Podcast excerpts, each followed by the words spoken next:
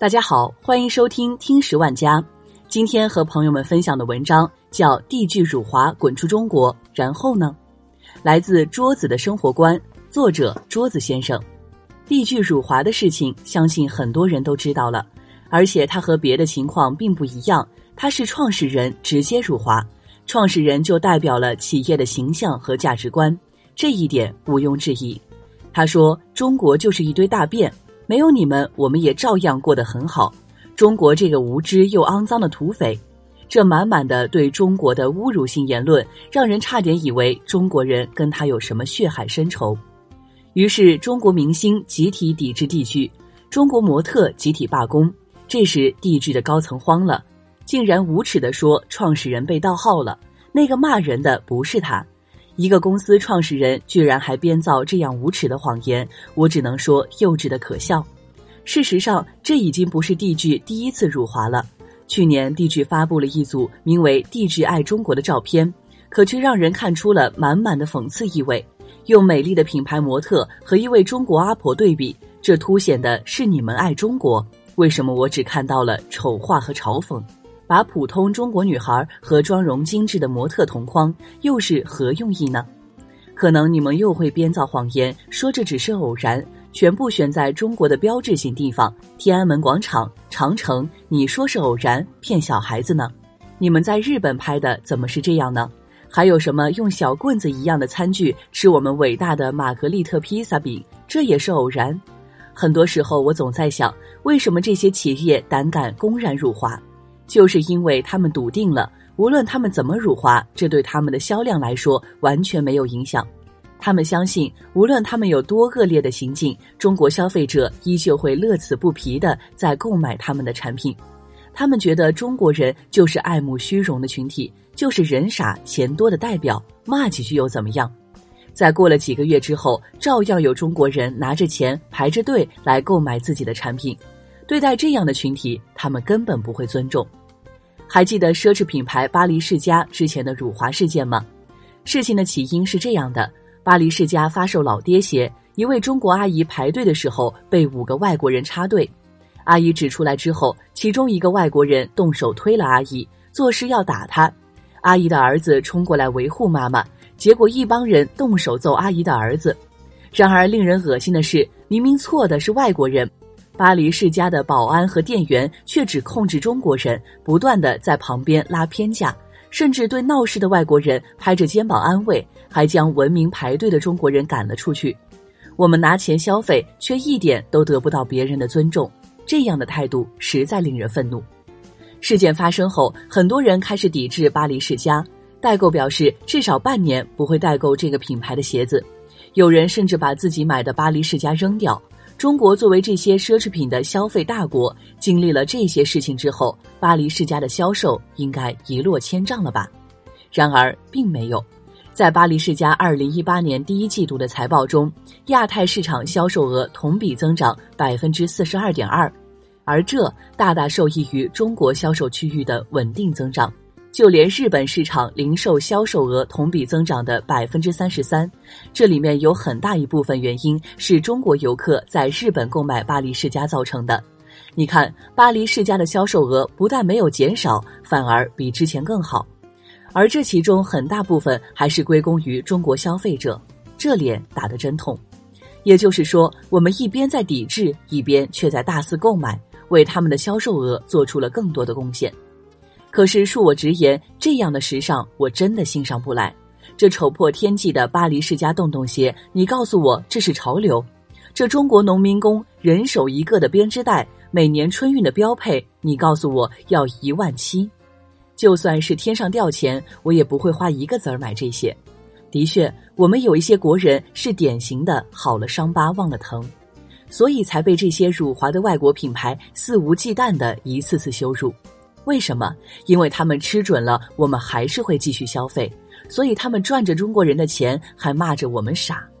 今年年初，日本阿帕酒店公然在酒店房间放置右翼书籍，否认南京大屠杀。阿帕酒店社长远古外志雄挑衅地说：“事件发生后，很多人给我们鼓励，让我们加油。日本是一个言论自由的民主国家，绝不会屈从于那些没有言论自由的国家、没有撤书的想法。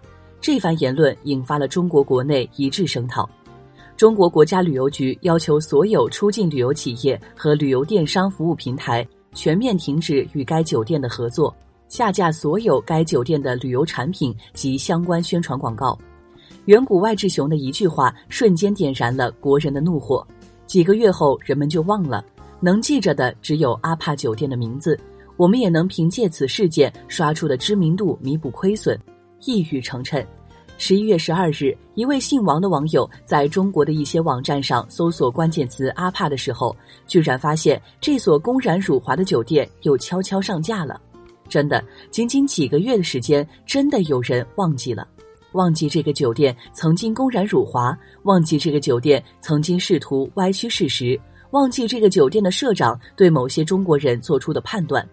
如果我们默认平台的这种做法，也许过不了多久，这个酒店就会住满中国人，在他们满心欢喜地享受日本的美食和美景时，殊不知有人躲在暗处看着他们轻蔑地笑。你看吧，说着抵制抵制，还不是乖乖送钱上门？而我们所有声势浩大的声讨和抵制，在这些人看来就是闹了一个笑话。反正你们最后还是会回来的，反正中国人就是没有骨气。这次的地质辱华事件，我们抵制他，逼迫他取消了一场秀，让他滚出中国。然后呢？会不会像巴黎世家和阿帕酒店一样卷土重来？会不会再次挑衅国人的底线？我希望不是。我希望这次的事件对我们是一个警醒，不只是像一阵风刮过就悄无声息，要玩就玩狠一点，直接从中国市场消失。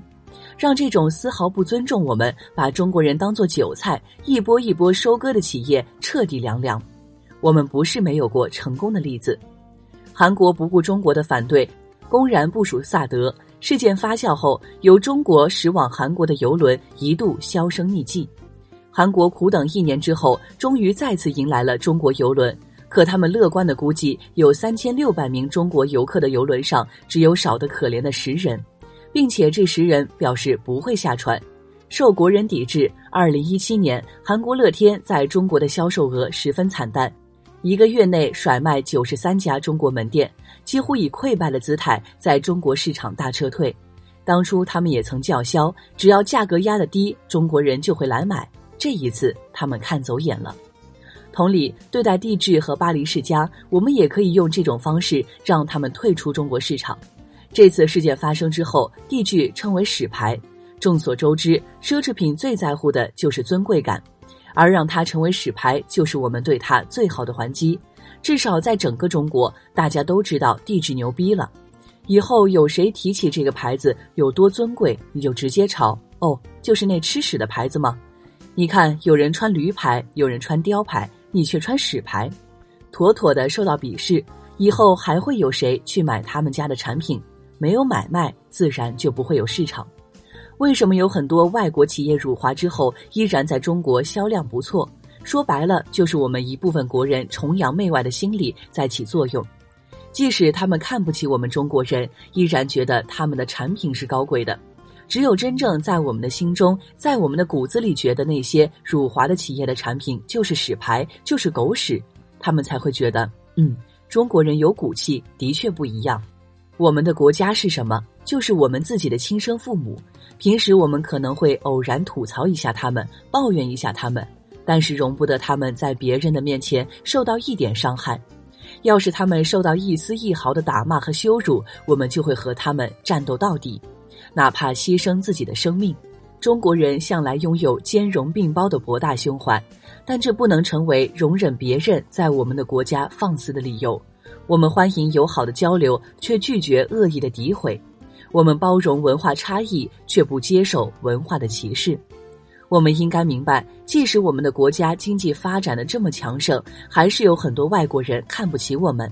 一个卖衣服的尚且都能如此嚣张，我们国人是真的应该做一些事情，最起码要认真的抵制这种产品。我们说这样的品牌公然辱华，就是自取其辱。那么我们这一次就要认真起来，一切妄图挑战我们底线的人，请通通滚出中国市场。好了，这就是今天的节目，感谢您的收听，我们下期再见。